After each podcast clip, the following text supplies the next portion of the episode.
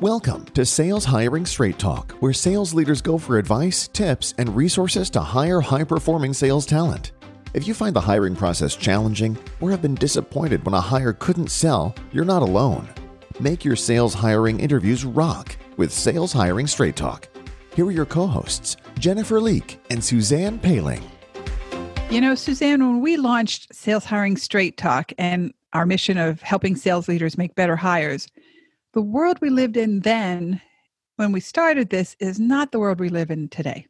It isn't. Working remotely and virtually is our new normal now. So, upcoming sales hiring straight talk podcasts are going to focus on helping you continue to do your job and hire, if need be, in a very challenging environment. With that in mind, some sales leaders are furloughing salespeople but there's still some who need to hire. Mm-hmm. Maybe you have an empty sales ter- territory that has to be filled, or gratefully, your company is experiencing greater demand for your product and service. And because of these things, you might need to be hiring now. The unique situation today is that many of you will have to do all of your hiring remotely. Where before, you probably met candidates in person at least once or twice. Now you have to rely on the telephone and video conferencing exclusively. That's right. We are usually face to face during much of the hiring process, but maybe now you have to do this entire hiring thing remotely. So, Suzanne, how do you do that? Indeed. How do you do that? Well, here are some suggestions for conducting a completely virtual interview process as successfully as possible, given everyone being at home. Don't skip any steps. Add a couple of important questions to the interview. Look for consistency in the candidate's behavior, even virtually. Get ready for surprises. Hire for a 90 day trial period. And lastly, be sure and conduct reference and background checks. Good list, but let's dig a little deeper into each one of those. So, tip number one don't skip any steps. Let's recap the six step process that we've been talking about in previous Sales Hiring Straight Talk podcasts. And that is the phone interview, the assessment, a first interview, the second interview, references and background checks, and finally the job offer. Being virtual doesn't mean you're going to skip any of these steps. You want to carry through on your interview process just like always. And tip number two add a couple of important questions to the interview. In addition to things you are normally looking for in a candidate, ask questions around how independently they needed to be in previous positions and how they learned about the job apart from any formalized sales training. Because unfortunately, today and for the foreseeable future, they're going to be on their own a great deal. So that brings us to tip number three. You want to seek alternative ways to see if they're consistent.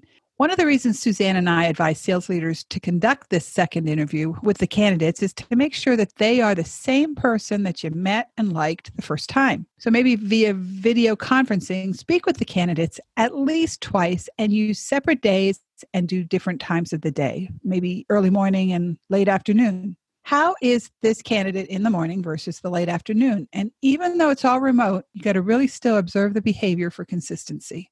Important advice. Tip number four prepare for surprises.